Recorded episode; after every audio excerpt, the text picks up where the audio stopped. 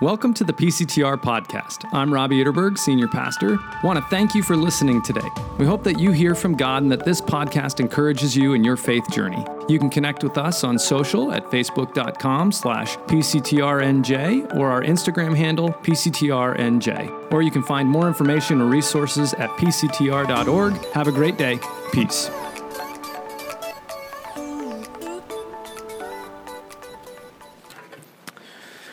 We did just get a little bit twisted there with the order. We were going to show that video after we prayed. And those are some of the kids that we saw at VBS throughout this last week asking great questions. And it's really just a, a, teaser for an upcoming sermon series that begins after Labor Day called Asking for a Friend. Honest questions for God. Sometimes, you know, we ask for a friend, and, you know, really it's for us. And that's why we're, we're looking at questions that maybe are just hard questions to answer. Maybe questions that kids have asked you, because man, kids can ask some incredible questions. You heard some really honest and hard questions. Some questions that they asked are probably still questions that you're asking and friends of yours are asking. This could be a great opportunity to invite others who maybe you've been having conversations with about faith, but maybe there's some questions that they've you've found difficult to answer, or maybe that they've found it difficult to reconcile with the Christian faith. So encourage you to, to continue to look for more information over the coming days and ways that you can invite others to join us for that first beginning that first weekend after Labor Day. This evening, though, and we're, we're coming to the end of this sermon series that we've been in for a number of weeks now. The sermon series called Who's on First? Knowing God by Name, where each week we're looking at another title for God or another name of God that we find in the Bible. And as we're looking at these names, we're asking ourselves the very simple question Who is God? Who is this God? What's his nature? What's his character? What is he like? What can we expect from him? What is expected from us if he is, in fact, the God that is revealed through the name that we are exploring?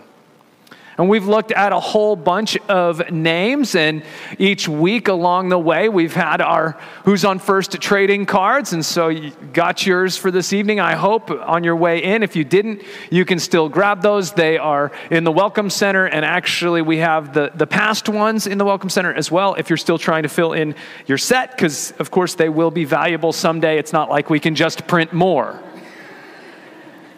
Okay, maybe we can just print more, but that's all right. Neither, whatever. So, hope you'll grab on to those, and they're really there just as a tool for you to take with you as a reminder. A tangible thing just to hold on to throughout the week that says, yes, this is God. This is who He is in my life. When, uh, when I was in high school, I played basketball on the, the, the team, and it was truly a love and a passion for me. Uh, I fell in love with it as a freshman and really just became incredibly serious about it. Has had aspirations of playing much beyond high school. And while I was playing, our, our coach didn't really want us during the season to go skiing or snowboarding. Now, this is hard when you grow up in the mountains of Colorado. And it was particularly hard because my dad grew up ski racing. And then he was ski patrol and a ski instructor. And he is the one that taught me how to ski. And it was something that we always would do together and as a family growing up. And so it was really hard when high school came around and my coach encouraged me, and I decided not to go skiing with him during the season. It was incredibly disappointing for him. And he was frustrated with my coach, disappointed with me for making that decision. As a matter of fact, it's something we still talk about to this day. Just how uh, he disagreed with that choice. And as we get to the name of God this evening, we're going to have to navigate some feelings of disappointment. We're going to have to navigate what that means for us, how we feel about that, and how God ultimately feels about us. And so we're going to jump in this evening to Romans chapter 8, and we're going to read, and you can follow along on the screen. If you'd like, listen for God's word speaking to you and to me this evening. Therefore, brothers and sisters, we have, no, we have an obligation, but it is not to the flesh, to live according to it. For if you live according to the flesh, you will die, but if by the Spirit you put to death the misdeeds of the body, you will live. For those who are led by the Spirit of God are the children of God. The Spirit you received does not make you slaves so that you live in fear again. Rather, the Spirit you received brought about your adoption to sonship. And by Him we cry, Abba, Father. The Spirit Himself testifies with our spirit that we are God's children. Now, if we are children, then we are heirs, heirs of God and co heirs with Christ, if indeed we share in his sufferings, in order that we may also share in his glory.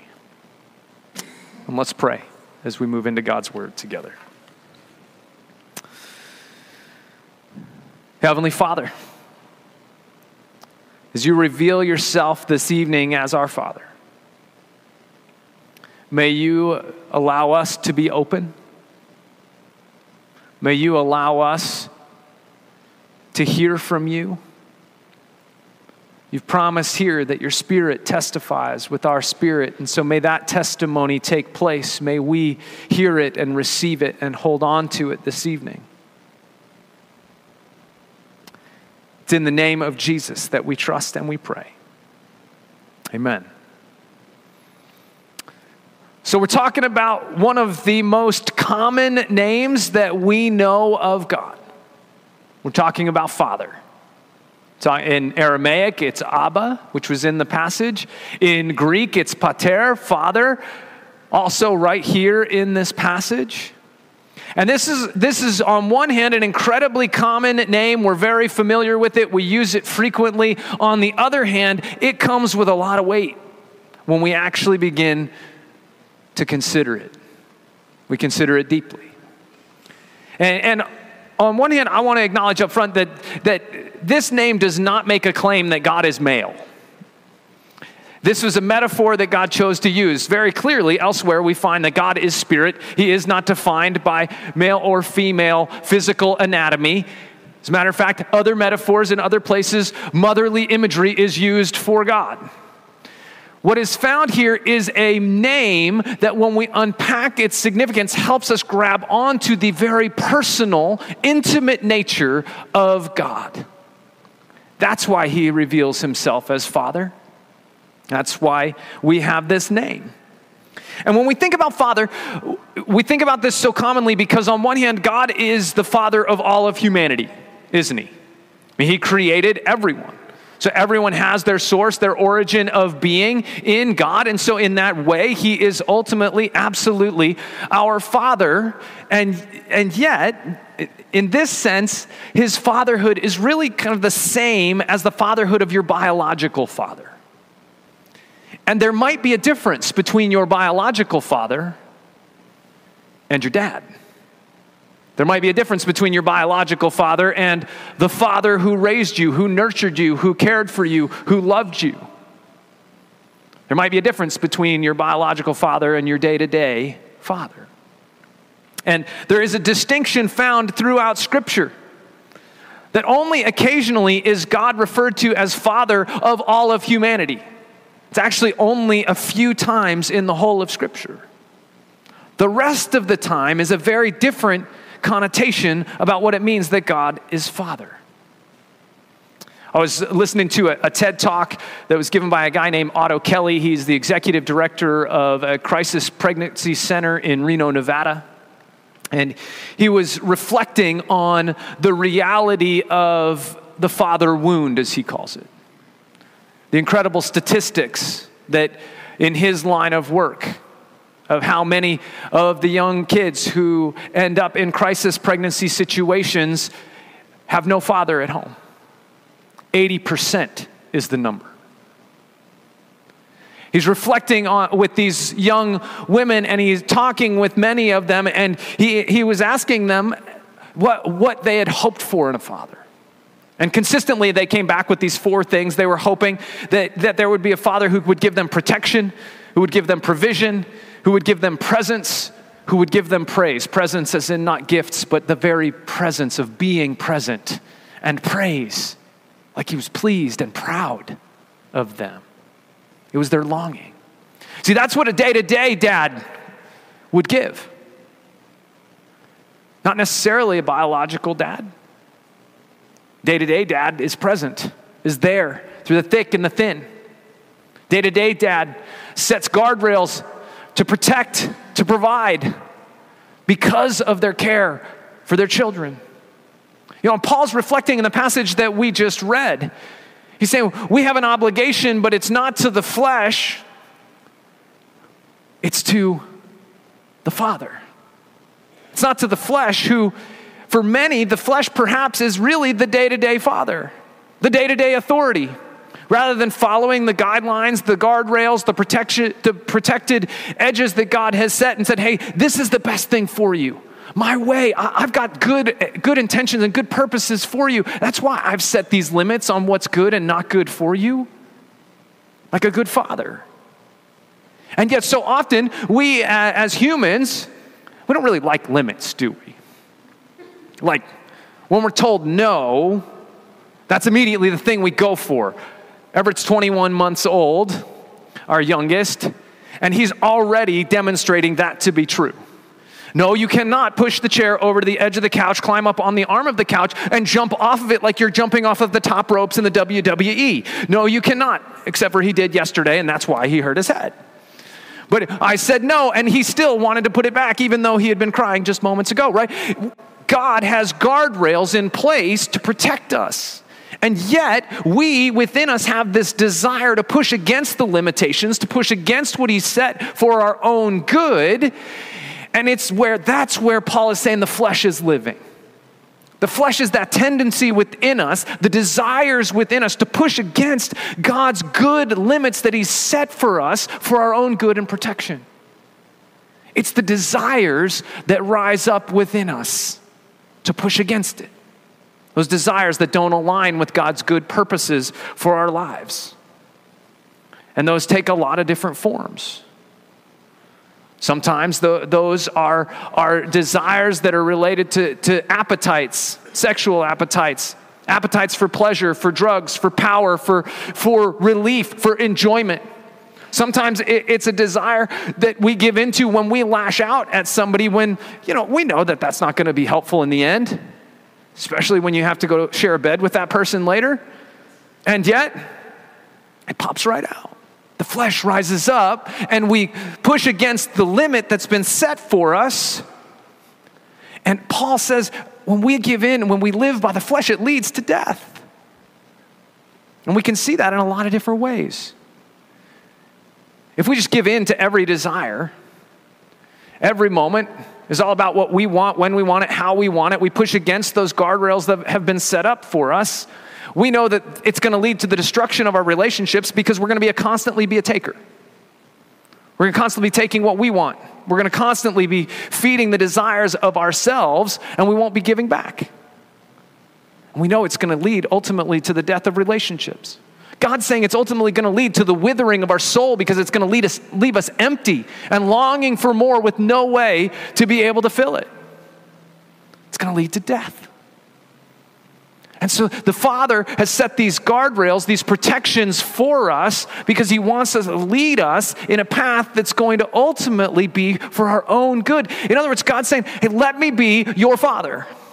Let me be your dad. Let me be your day to day.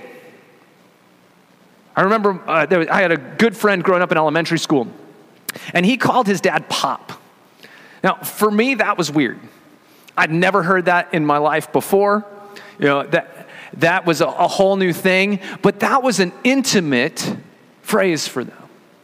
That, that was a, a word that was not just a recognition that, yeah, you're my biological dad. It was a, a recognition of the intimate relationship that his dad and he had day in and day out through their lives as they walked together. Maybe for you, it's not pop, but what do you call your dad? For some of us, even that question brings a lot of pain with it. I know that. And that song that we sang earlier is such a, helpful reminder that God is not the same as your father.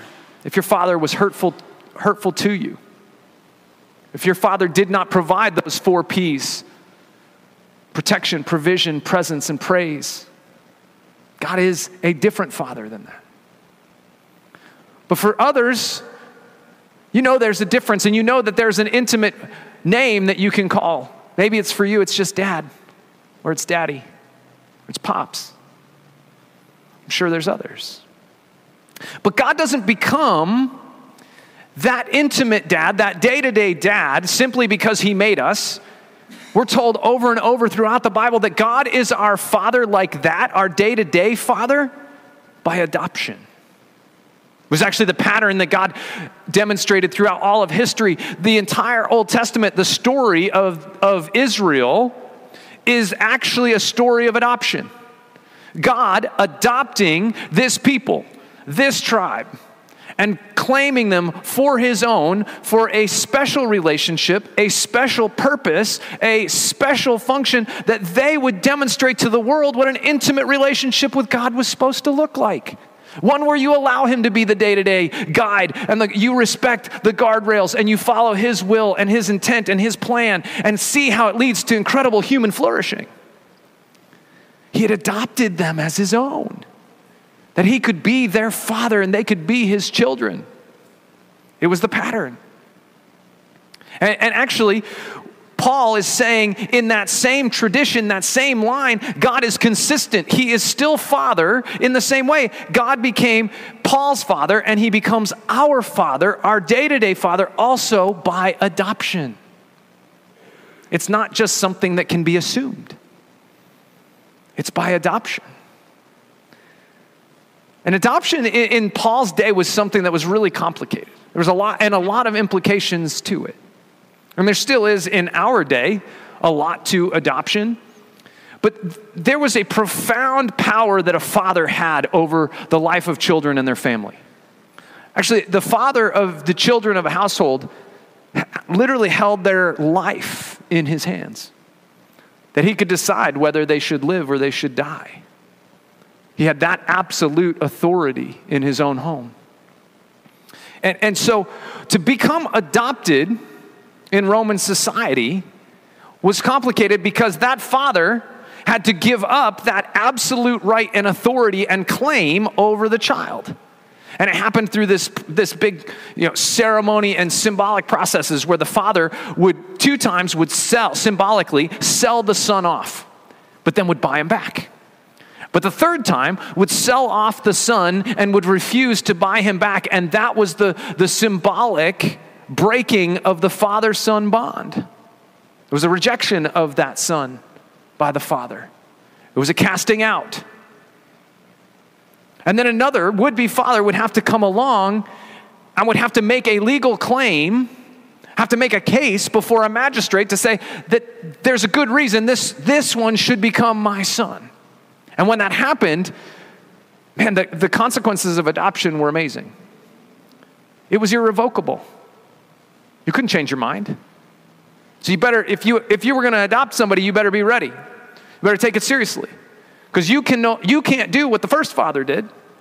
You can't revoke, renounce your right of adoption. You were in it for the long haul.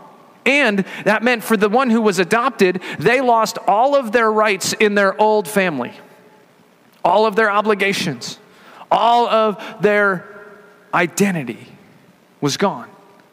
But they gained all of the rights, all of the obligations of the new family. They became a legitimate son, and in fact, they even received a portion of the inheritance.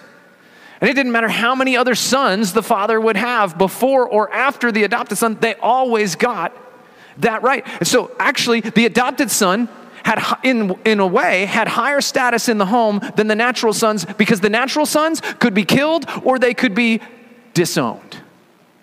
And the adopted son was secure. Under the law, the adopted son no longer had any debts. It was like claiming bankruptcy. You got to start all over again. You were truly a new person completely as you were claimed into this new family as an adopted child. I mean, this was profound. And Paul is saying, he's writing this in the book of Romans, which means he's writing it to Roman society who knows all of the implications of the Roman adoption. And he's saying, that's what God has done for you. He's freed you from all of the other obligations. He's freed you from all of the servitude. He's freed you from all of the debt. He's freed you from all of the past. He's freed you from anything that has identified you before in a way that perhaps has left you empty and hollow and dead. He's freed you from the flesh. And He has redeemed you. He has purchased you. He has chosen you. That, isn't that amazing about adoption? You choose to have a child. I mean, my, my sister and brother in law, almost two years ago, adopted a baby girl. It's amazing. Hope's gonna grow up knowing that mom and dad chose her, desperately wanted her. It was their pleasure, their desire to change and alter their entire life to include her. Can you hear the, the God the Father has done that for you. He's altered everything. That you and I are co heirs with Christ. We are sons and daughters, adopted, chosen, irrevocably chosen. Why is it irrevocable? Because Jesus was the cost. His body broken on a cross was the price of adoption. His resurrection from the dead was the seal of his claim. Those can't be undone. And so your adoption is irrevocable. That you are a chosen, desired daughter and son of the Father. So, why do I still feel like such a disappointment? Isn't that something we feel a lot? Still feel like I sometimes feel when I think back and letting my dad down by not skiing in high school. Think about the ways that I've embarrassed our family throughout the years, and those are twinges of disappointment. Feel that in my relationship with God sometimes. Man, why did I do that? I pushed up against the guardrail again. There's the flesh jumping out. I'm trusting, trusting in myself, as Amanda shared. I'm not relying on you. All these ways that we can, we can then recognize it and we can say, man, I haven't represented the family very well. And I'm sure, I'm sure the father's disappointed. I mean, if you're honest with yourself, if you look in the mirror, look within your soul, and I ask you the question, how does God feel about you? What's your honest answer? Because what this passage is telling us is that his answer is that he chose you. And he chose you not because he was in any way obligated, but because it was his free choice and he wanted you. And so I have to remind myself of my adoption. I have to remind myself that it is irrevocable. I have to remind myself that I am chosen by God to be a son of the, of the Father of the universe. And the Spirit testifies with my spirit, says Paul, that yes, this is in fact true. And that Spirit allows me to make that intimate cry in my prayers Abba, Father. Abba is what Jesus called God, it's what he called the Father. And when he gave us the Lord's Prayer, he invited us to also call God Abba. Abba is an Aramaic word, and, and at one point it was thought that it was a, it was a, a word of, of, incredible intimacy in the home, and, and that may in fact true, but more study has actually indicated that it's almost, it's actually kind of like the very first sounds that a child can even make. And so it's the first cry of the heart of the child is for the father.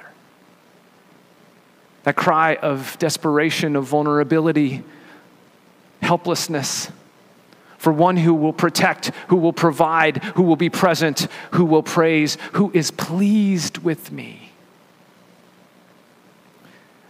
Now, we struggle, I think, with that reality that God is, in fact, a pleased Father because often we're focused on how we're a failure and we're a disappointment. Matter of fact, I think if if we continue to struggle with the possibility that God is pleased with us, then what it's actually showing within our heart and our soul is that we're still relating to God not as Father who has adopted and chosen, but as God who is only judge over me who is only going to look at my life and weigh it out on the scales. And when I find out at the end, I'm probably going to be found wanting. See, it betrays the fact that I'm not actually trusting that Jesus was the cost, the price, the irrevocable cost of my adoption. I'm really trusting in my own inherent value and worth to somehow be worthy of being called a child of God. And that's where the Spirit, I think, is testifying to us stop, give it up. It's not working. We're living under a cloud of constantly feeling like God is disappointed with us, it's probably because we're trusting on our own worth and merits, looking at our life rather than on the merits of Jesus. And if we trust in the merits of Jesus, if we're holding on to Him as the, as the cost and the source of our adoption to true son and daughtership, then you know what God sees? Man, He sees the beloved, pure, beautiful, precious, innocent child that He wants to be father to, that He wants to provide, to protect, that He wants to be present with by sending His Spirit to be with you and he wants to praise even. Is that hard to believe? That God wants to praise you? He wants to praise you, to let you know I'm pleased with you. Well done. I am proud of you. I love you.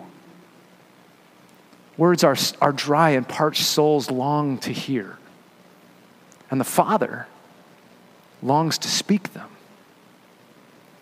But as long as we continue to rest on our own merits, look at our own failure and disappointment, to look how our flesh has risen up, how we push against the limits and the guardrails, how, yes, we've left ourselves empty and, and lacking, then we're just going to continue to long to hear that.